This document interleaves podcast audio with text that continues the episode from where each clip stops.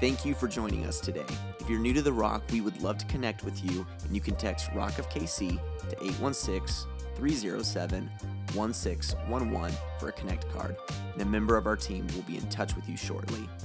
If you'd like to partner with us financially, you can give safely and securely through our app and on our website at rockofkc.com. Your generous giving through The Rock supports many ministries here locally and globally. We hope you enjoy this week's message. Amen. Yes, amen. Thank you to each and every one of you that are participating in our Run to Stop It, those that are praying, those who are giving, those of you that ran in the race, those that you served on the water station. Uh, thank you so much.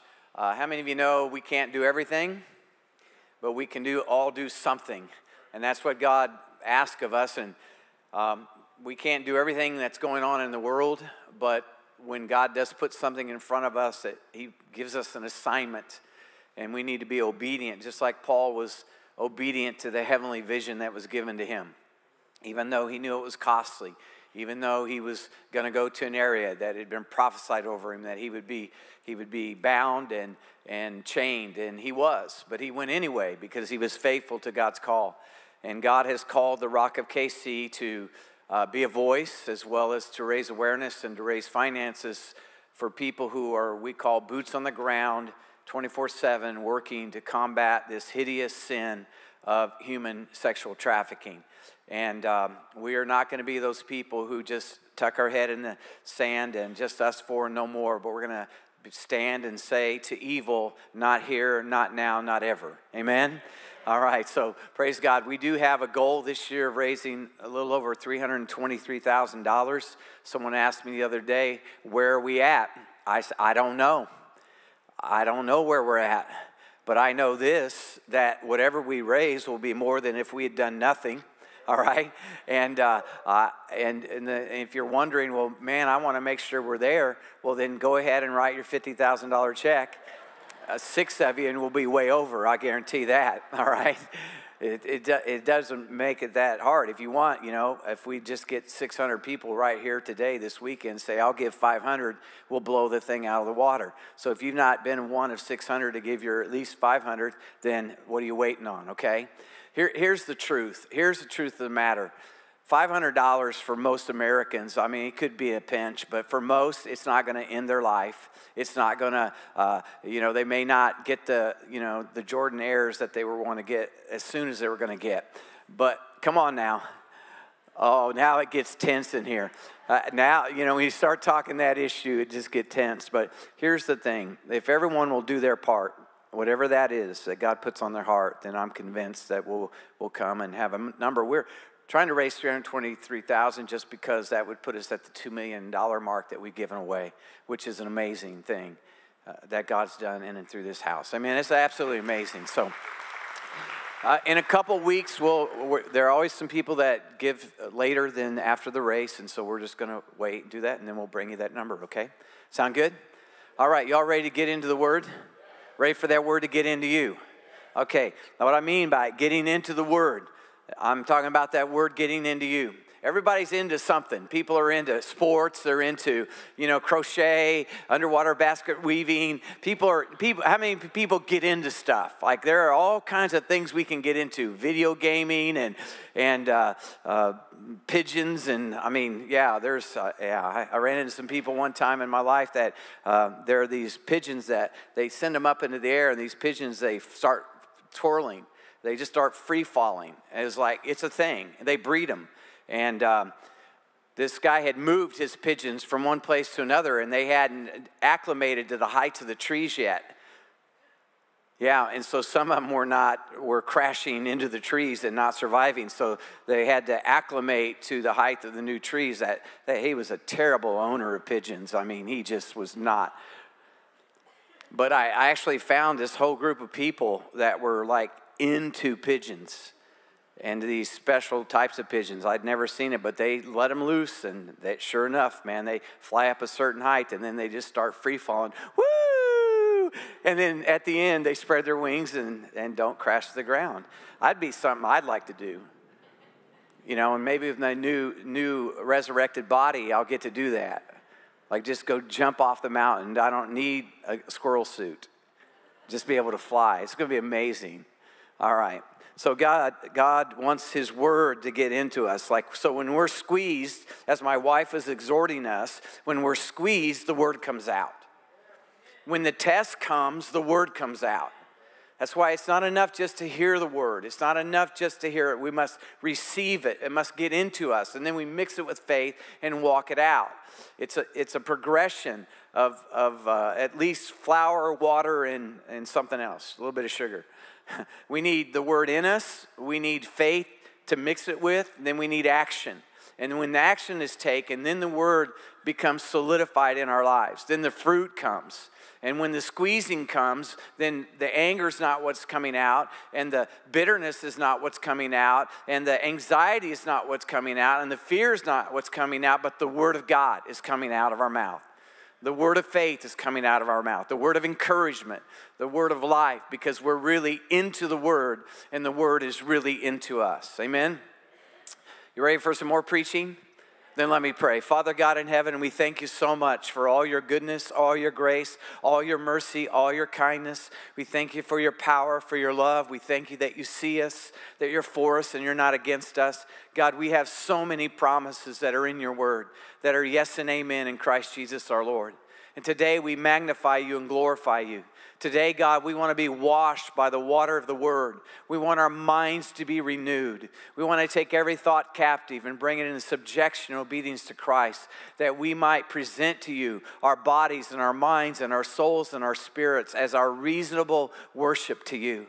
And so we're praying for grace to flood our hearts and our minds.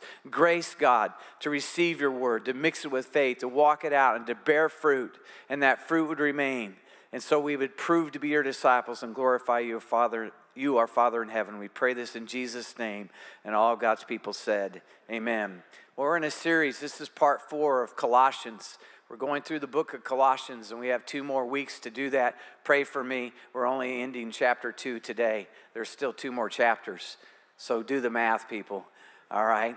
But anyway, we'll, we'll, uh, we'll, we'll work through it. Colossians chapter 2, I'm going to title this In Christ in Christ. If you'll read through your Bible, especially through the epistles, and circle where you find the word in, it's a real important word. As I said and exhorted us already, when you ask people, What are you into? And I would say that, What are you into? And I would say, Who are you into? And I would hope you would say, I'm into Jesus, and Jesus is into me. I have received him, and he's my Lord and my Savior, and he's the preeminent one, and he's the most important one. I seek to live in him and through him and by him and for him because he's created all things and worthy of all things. When we sing this song, Jesus, you're more than enough, I really want my life to believe that. How many of you know the difference of saying something and believing something? Like, I really want you to be more than enough. I want you to be my provider. I want you to be the one who gives seed to the sower so I don't worry about finances or inflation or coming economic crisis or whatever it might be. How many of you ever get gripped by the fear of the future? And you start, you begin to worry. If you're honest, if you're alive, you probably do. You probably worry about these kind of things. But yet we'll come here and sing a song that Jesus, you're enough. And yet we'll give ourselves to anxiety and worry. Why is that? Because we're in a battle, and we're in a battle for our souls. And the enemy wants us to worry and be full of anxiety and take our faith away. And God is in a battle for us to get into his victory and let him get into us. So, I'm going to I've got five main points and thousands of subpoints. yes, sir. Thank you, Robert. Point number one in Christ, we are complete and we have the fullness of God. Absolute fact. Absolute fact. In Christ, we are complete and we have the fullness of God. I don't need anyone else to complete me. Absolutely do not need anyone else to complete me. I need tons of people to complement me and not compliment me, hey, good job, Pastor. I, those are nice too but complement in the way of like, hey, you're not too good at this, let me do this for you. You're not really skilled with this set of skills like I have, let me do this for you. See, I do need that. But my wife complements me in so many ways, but she doesn't complete me. She's not my better half. I, am telling you, this idea, well, my better half, what, are you only half a person without your spouse? That's just not biblical. You are complete in Christ. And here's what happens when two complete people come together, two whole people come together, then you have wholeness. When you have two fractured people come together, you have Katie bar the door and hell breaking loose. That's what happens. Like, I, I, I'm so in love with you, I hate you. like, how did this happen? Well, because when you got married, two fractured people came together and now they're at war with each other. And God's saying, I'm going to bring healing so I can bring wholeness to both of your life. You guys got married to be happy, and I'm getting you, I got you married to make you holy. Come on, and to, be, and to reflect Christ. That's it. And you're going to be revealed how selfish you are, and how self centered you are, and how pathetic you are. Come on. Everyone, like, has he been living in our home? How does he not? We're complete in Christ. And once we can let him make us whole, then listen, the whole world looks a lot more beautiful. A lot more grace is extended, a lot more mercy, a lot more softness of heart when, we're, when we stop demanding from others what only God can give us. Well, I wouldn't even, I didn't go there last night. It's, so important that we let this truth become a reality in our life. Lord, I'm complete in you. Colossians 2 8, beware lest anyone deceive you through philosophy and empty deceit according to the tradition of men, according to the basic principles of the world, and not according to Christ. I'm to tell you, there are all kinds of weird, strange, special things that people will come to try to rip you off from your simple devotion to Jesus Christ. They, they will. It'll come in. It's the subtlety of it. It's, it's man made, it's tradition, it sounds hyper spiritual, it sounds woo. But I tell you what, it's a subtle way of drawing you away from simple devotion to Jesus. And Paul knew this and he understood it and he understood what was happening. And that's why he wrote this letter to the Colossians. For in, for in him, in him, you can circle that, in him, in Jesus dwells all the fullness of the Godhead bodily. In Jesus dwells the fullness of God. In him. And you are complete in him. Everyone say, complete in him. Say this I'm complete in Him. Now believe it. Now believe it. And when you, when you really believe this, then you can start treating others with respect, regardless if they treat you with respect. When you're really complete in Him, you can stop demanding that others meet your needs when they don't have the ability to meet your needs. You are complete in him who is the head of all principality and power. Here, Paul described our relationship with God in simple and straightforward terms. If you want to experience the fullness of God, there is only one way to do it. You don't have to chant, you don't have to dance, you don't have to shave your head, mutilate your body, or wear a funny robe, robe or join a club. Are you hearing me? You don't have to go through all these rituals and all these other things that, you know, hey, oh, ooh, you got, you, oh, I, I know, mm, Aiden, I see a tattoo on your arm. Mm, mm, mm. you know, Tate, mm, mm, do you know what the Old Testament says about tattoos? You need to get that thing erased, bro.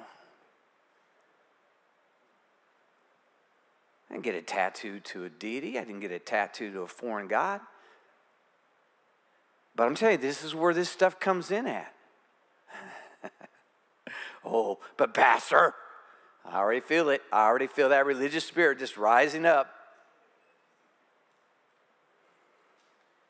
He said, How do we have, how do we get a relationship with God? All that you have to do and all that you can do to experience the fullness of God is connect with Him through a personal relationship with Jesus Christ because Christ is the fullness of God. And that's why I refuse to let Jesus just become one of the many deities or one of the many ways to God. And why I refuse to even uh, allow to go down that road. No, he is he is the king eternal, immortal, invisible. He's the only wise God. He is to be preeminent and first and foremost. I will not lower him to a lesser. I, believe, I agree with C.S. Lewis. He's either a liar, he's a lunatic, or he's Lord. But he cannot be all three. He cannot be all three. And I believe that He is Lord. Here, Paul says, You are complete in Him. Paul says that this is a fact to be enjoyed, not a status to be achieved. This is important.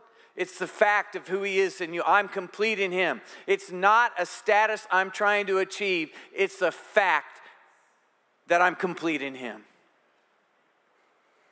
He's the head of all principality and power.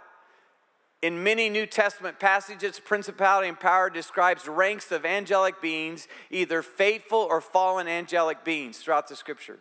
Therefore, Paul here declares Jesus' authority over all spirit beings. The false teaching among the Colossian Christians emphasized these lesser spirit beings, but Paul makes it clear that Jesus is far above them. I tell you what, I've encountered demonic spirits. I've encountered them in many different places. I've been with Robert in India where they just manifest like crazy. In America, they're a little more subtle, they're more hidden, they're kind of more sophisticated, but nonetheless, they're real. And people get caught up in, you know, I bind you, devil, and I rebuke you, devil, and they're speaking more to the devil than they are to God. The, the, the truth of the matter is, they're defeated. And through the name of Jesus, we have power and authority over them. And we can silence them and we can enact the kingdom of God and declare the word of God. And that's what Jesus, Jesus is your best example in battling the enemy. What did he do? When the devil came in, this was just kind of crazy.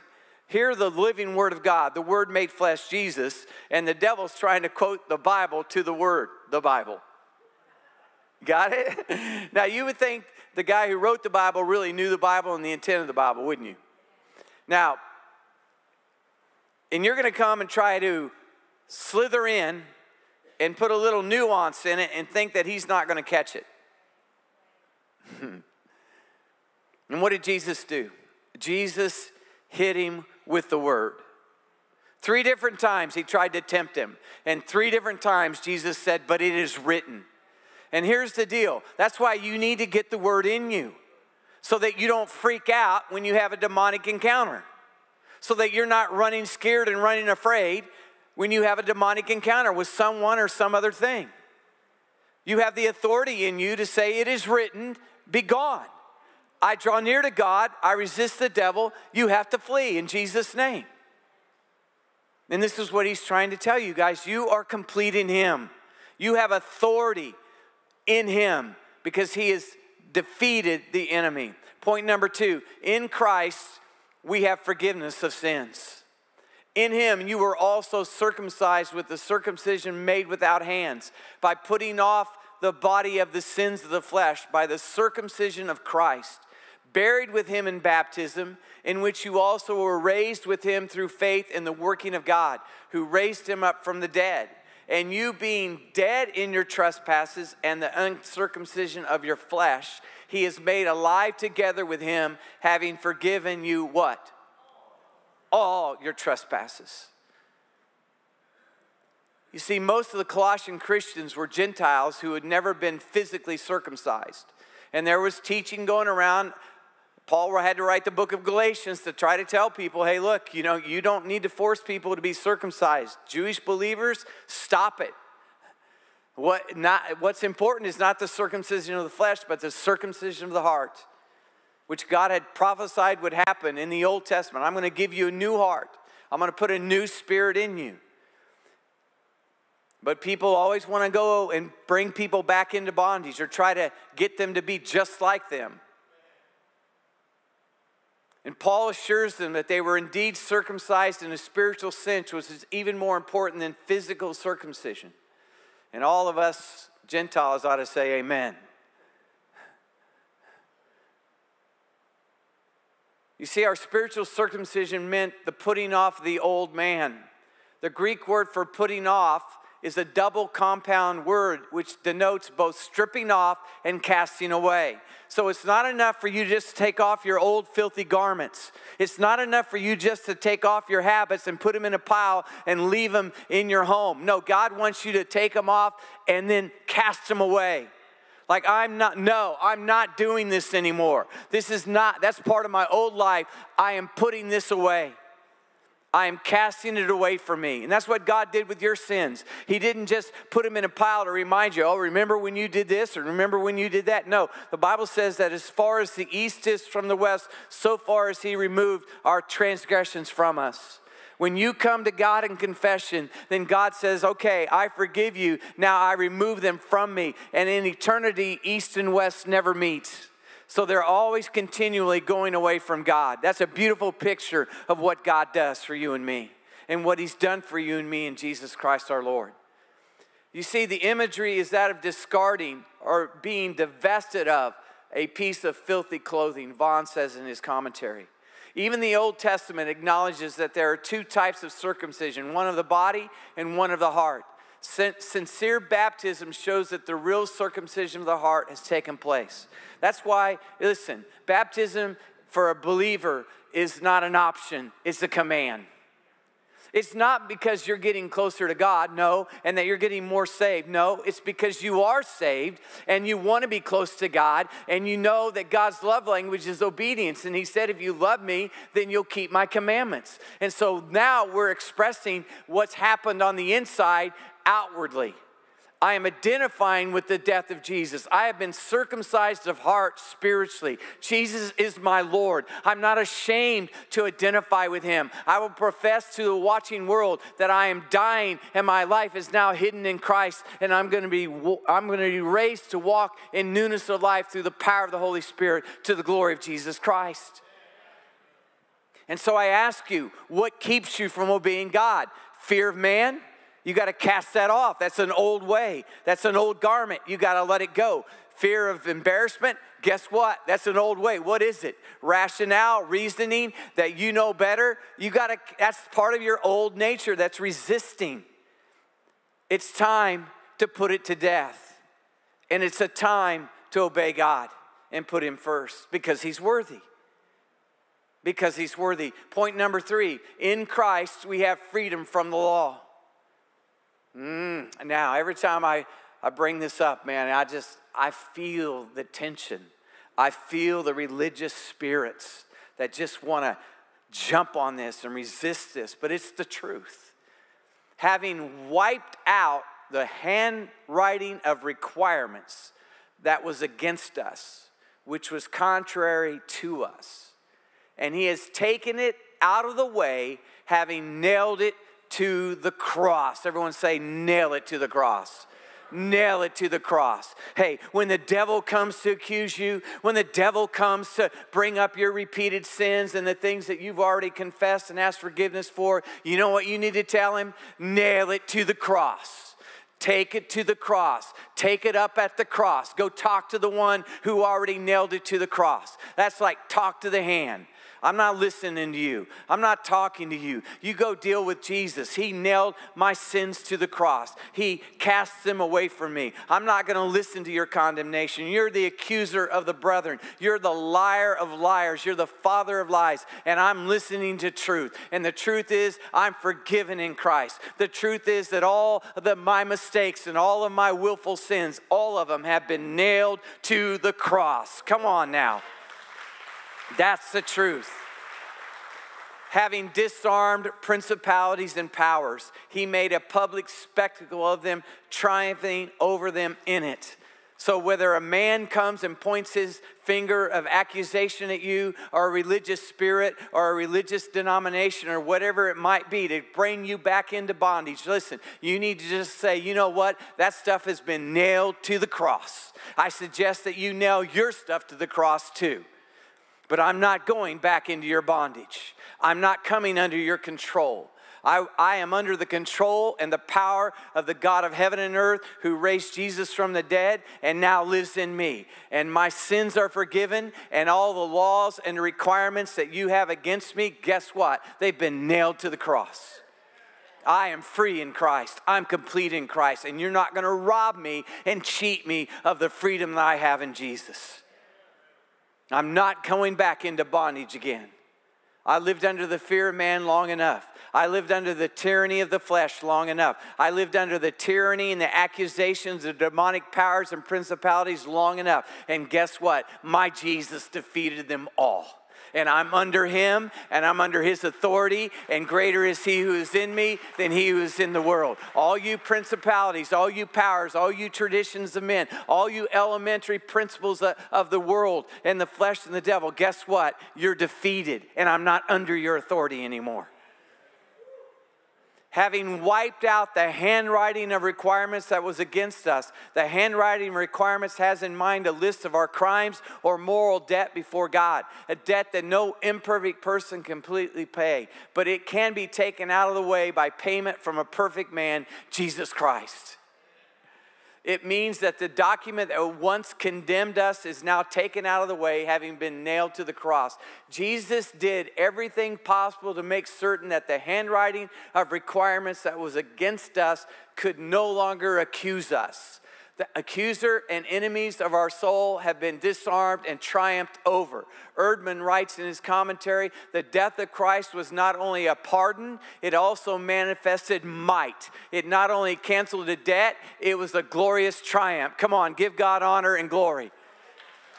I'm not just pardoned, I have triumphed. Point number four, and I've only got one more. You all think you're going to get out here early. Surprise, surprise. You'll see. Maybe, maybe not. In Christ, we have freedom from ceremonial rituals and man made traditions. Oh, thank you, Jesus. Thank you, Jesus. So let no one judge you in food or in drink Did you all just hear that silent but? Did you? Did y'all just hear? Did you just feel that? Yeah. Well, what kind of drink?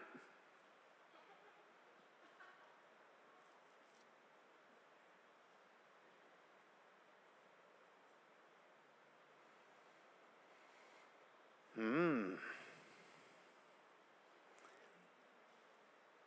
Let no one judge you. Can I eat bacon? Bacon? Maple glazed bacon? Mmm, First Watch. Mmm, I got ready go there now, huh? or regarding a festival or a new moon or Sabbaths, which are a shadow of things to come, but the substance is of Christ. Let no one cheat you out of your reward, taking delight in false humility and worship of angels. Man, I remember walking through that in the 80s. There's a book written called Angels on Assignment, and it was all about angels and about visitation of angels. And people were just, Have you had your angel visit you yet? And then, I mean, it's like, Hey, I, I believe in angels visiting people, and I believe in all that. But listen, people start like, oh, have you have you have you had your angel visit you yet? Like you're less of a Christian. Something must be wrong with you if you not have visitation by angel yet. Do you know your angel's personal name? You know, because y'all have an angel watching over you, and you know you get to command angels too. Y'all understand that, right? There's nothing new under the sun. These doctrines come and go. These special revelations, like, hey, are you fasting? Are you taking communion every day? Like, you know, you need to take communion every day if you really want to experience the fullness of God and healing, like perfect healing. And, and then the doctrine of never die was really big back then. Like, you could get to a place of faith where you'll never die. And then it, it started waning because the people who promoted it started dying and so it kind of kind of outlived its uh, it kind of like okay we'll see how this works out and it was like didn't it wasn't so popular anymore But see, what is it? People come in with subtle things that sound real spiritual, and they couldn't be helpful. But then they become the law itself rather than finding the fullness in Christ. Why do I want a shadow when I can have the real? I was asking, why do I want a shadow when I can have the real? The worship of angels and intruding into those things which he has not seen, vainly puffed up by his fleshly mind, and not holding fast to the head, from whom all the body, nourished and knit together by joints and ligaments, grows with the increase that is from God. Jesus, Jesus, I need you. Jesus, I need your life. I need your spirit. I need your will. I need your mind. I need your love. I need your nur- nourishment. I need to be linked to you, gra- grafted into you. Jesus, I need you.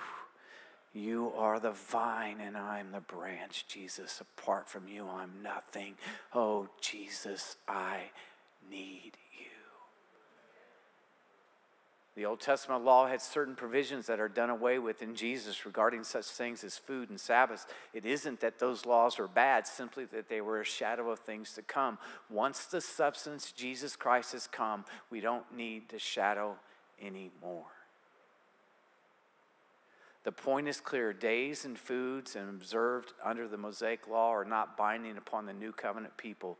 The shadow has passed, the reality has come. So for the Christian, all foods are pure and all days belong to God. Come on, all days belong to God. I get, I, get, all days belong to God. Well, you know, the Sabbath is on Saturday. It, it may be for you. But every day is a Sabbath day for me. Jesus Christ is my Sabbath. He is my Sabbath. He is my eternal rest. Yeah, but you need to take a special day. Do I? It probably would be helpful. But but to be saved? No, I don't. To be forgiven? No, I don't. Now, would it be wise? Yes but not to stay saved. Come on, I know this is some, but Pastor, do you have no, no boundaries? Yeah, I have a lot of boundaries in my life. As the Apostle Paul said, he goes, I, I got the freedom to do anything I want, but I won't do anything I want because all things may be lawful for me, but not all things may be profitable for God's kingdom, so I abstain from a whole lot of stuff. I have internal controls that are by the Holy Spirit. It's because I want to live godly and I love the Lord and I don't want to disappoint Him. And and so there, there's all kinds, but uh, and so I'm not licentious and I'm not lawless at all, but I have guiding power of the Holy Spirit in my life. And I don't need a set of rules and regulations. Christians are therefore free to keep a kosher diet or to observe the Sabbath if they please. There is nothing wrong with those things. However, they cannot think that eating kosher or Sabbath observant makes them any closer to God. And they cannot judge another brother or sister who does not observe such laws. Can I get an amen? amen. Point number five. In Christ, we, have, we are free from legalism. Verse 20, therefore, if you died with Christ from the basic principles of the world, why, as though living in the world, do you subject yourselves to regulations? Do not touch, do not taste, do not handle, which all concern things which perish with the using, according to the commandments and doctrines of men. These things indeed have an appearance of wisdom and self imposed religion, false humility, and neglect of the body, but are of no value against the indulgence of the flesh. I'm gonna tell you, we, we, did, we did this prayer and fasting thing years ago. We always do at the beginning of the year. And we just tell people, take the liberty, take your liberty. What do you want? Just ask the Spirit what you want to fast with. And then people got into this whole Daniel fast. And it got ridiculous because the Daniel fast was not even a, oh gosh, how do I even go here? I don't even need to go here right now, but I'm going to go here right now.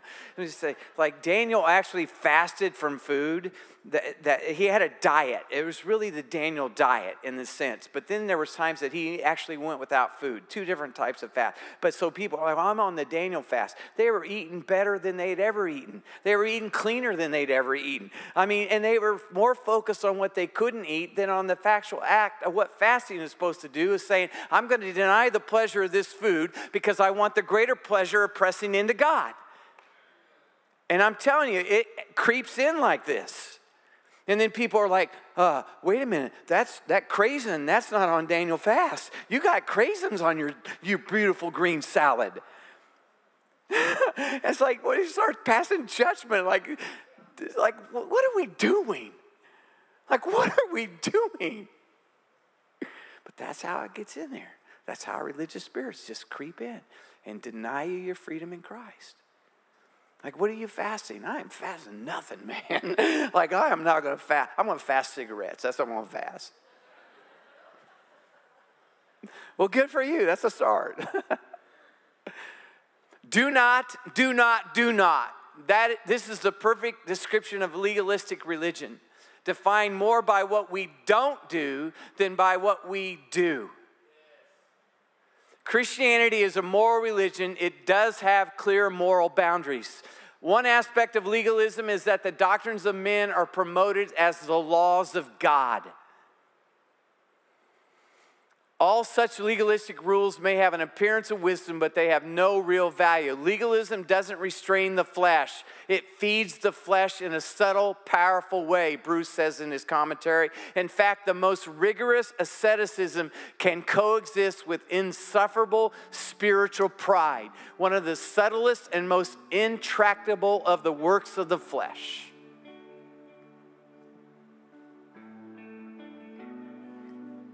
Do do do do do do do do do. They want me to come to an end. Self imposed religion is man reaching to God. I want you to get this. Trying to justify himself by keeping a list of rules. Christianity is God reaching down to man in love through Christ. Which will you have? Which will you have? I pray, church, that we'll have the latter.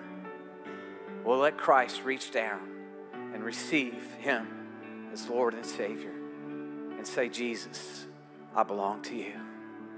Jesus, I'm complete in you. In conclusion, as you stand with me, as we live the Christian life, attempting to mature spiritually, beware of any doctrine or teaching of man that suggests we need more than Jesus Christ. Two, remember, He is the way, not a way. John 14, 6. And three, let's read it out loud together. And we are complete in Him. Let us pray. Jesus, I belong to you. If that's, if that's true of your life, I encourage you to say it out loud Jesus, I belong to you. If you've not received Jesus, I encourage you right now to say, Jesus, I receive you as my Lord and Savior. I put my faith in you, I put my trust in you. I need your forgiveness.